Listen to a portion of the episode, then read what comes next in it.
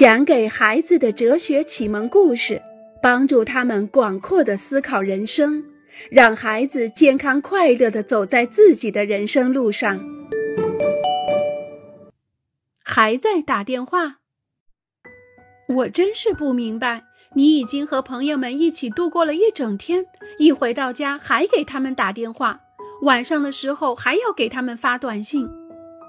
可是你们之间到底有什么好说的？而且不管什么事，也可以等到明天再说，对吧？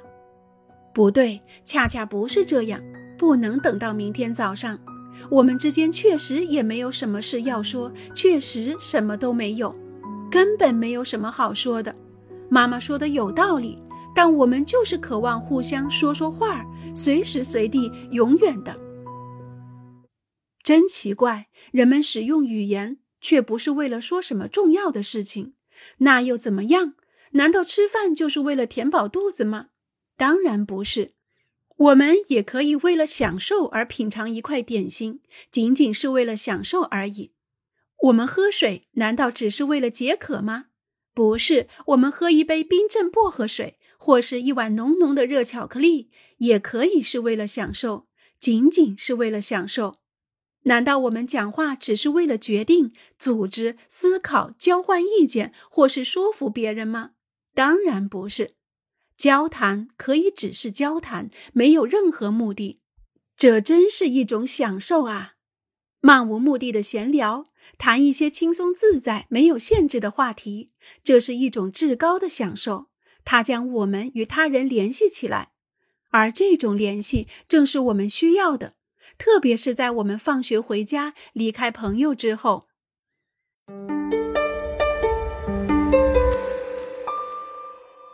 闭嘴！路易很生气地说：“可不管怎么样，你不会去投他的票吧？他能力太差了。你为什么这样说呢？看看他所做的一切：成立幼儿园、建新学校。”他的妻子反驳道。格雷古瓦说：“我在学校，学校托儿所是建了，可是税也增加了啊！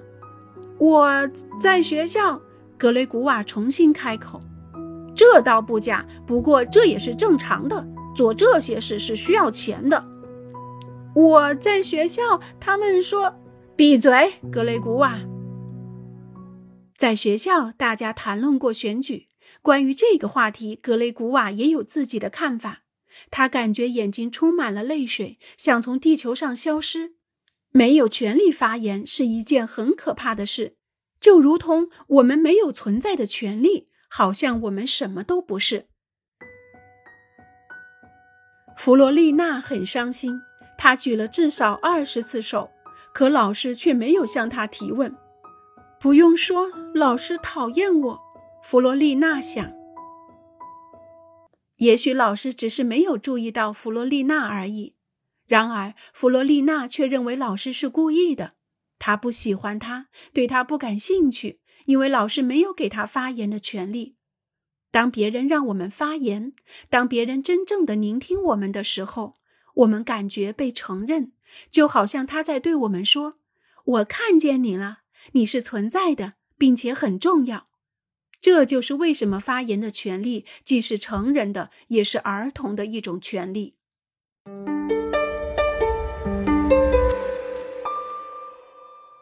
头脑中的风暴，风猛烈的吹着，树枝在空中飞旋，沉重的乌云吞噬了最后的几块蓝天。有时，在人的大脑里也会发生着同样的事情，词语在飞旋。时而离开，时而返回，时而停滞不前，哪怕是一丁点儿的宁静时刻，也会被头脑里攻势猛烈的话语所吞噬掉。保持大脑空白或是内心的宁静，并不是容易的事。然而，我们却需要这些。我们需要这种宁静和空白来自我进行调节，恰如有时我们需要别人闭嘴来集中精力思考。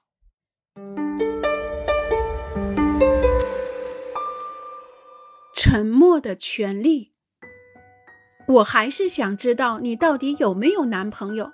你从来不和我谈论男孩子，别故弄玄虚了。来，告诉我。”夏尔莱纳不回答，沉默，一个字也不吐。当别人用话语来侵犯我们、干扰我们隐私的时候，沉默是一个很好的武器。人们常常为了争取发言权而斗争，人们谈论很多关于发言权的问题，但是我们也应该要求沉默的权利。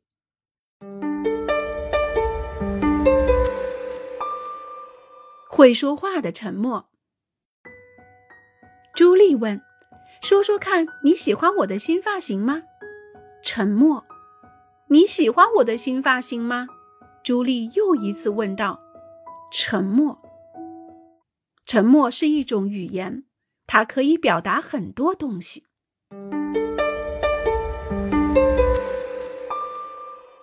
这里的沉默是如此美丽。再努努力，最后努努力。努力得到了补偿，皮埃尔和让娜终于登上了山顶。多么美的景色啊！真是奇观啊！他们惊叹不已，因为从来没有见过如此美丽的景色。皮埃尔看着让娜，让娜看着皮埃尔，两个人谁也不说话。此时此刻，沉默是如此美丽。他们不说话，只是默默地欣赏美景。再说，又有哪种语言可以描述他们当时的感受？哪种语言可以描述这个神奇的时刻呢？语言并不能够表达一切，有些感情用沉默表达更贴切。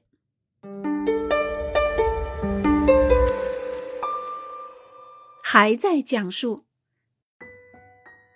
你记得吗？我的让娜，当我们登上山顶的时候，伊万。朱斯蒂娜和诺埃互相微笑着看着对方，他们真的很难想象自己的爷爷奶奶登山的情景。我当然记得，你拉着我的手，我们一起欣赏美景，就这样什么也不说。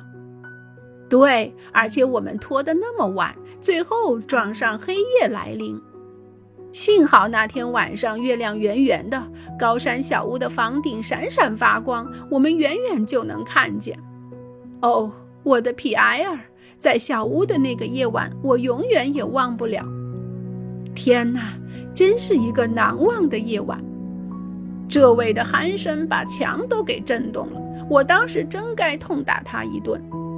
伊万、朱斯蒂娜和诺埃非常爱听这个故事。他们知道清晨的时候，爷爷奶奶精疲力尽地出发了，整个夜里都在下雪。他们在莫西的雪里艰难行走。我们都需要讲述自己经历过的故事，一遍、两遍、几遍，一遍又一遍地讲述。在小学一年级的时候，我们是如此讨厌对方，真是不可思议。还有地理课上的大笑，你还记得吗？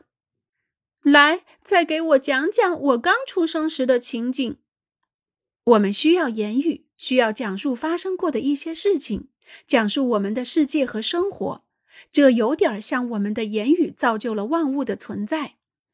当伊万、朱斯蒂娜和诺埃老的时候，皮埃尔和让娜还会存在，存在于他们讲述的故事中。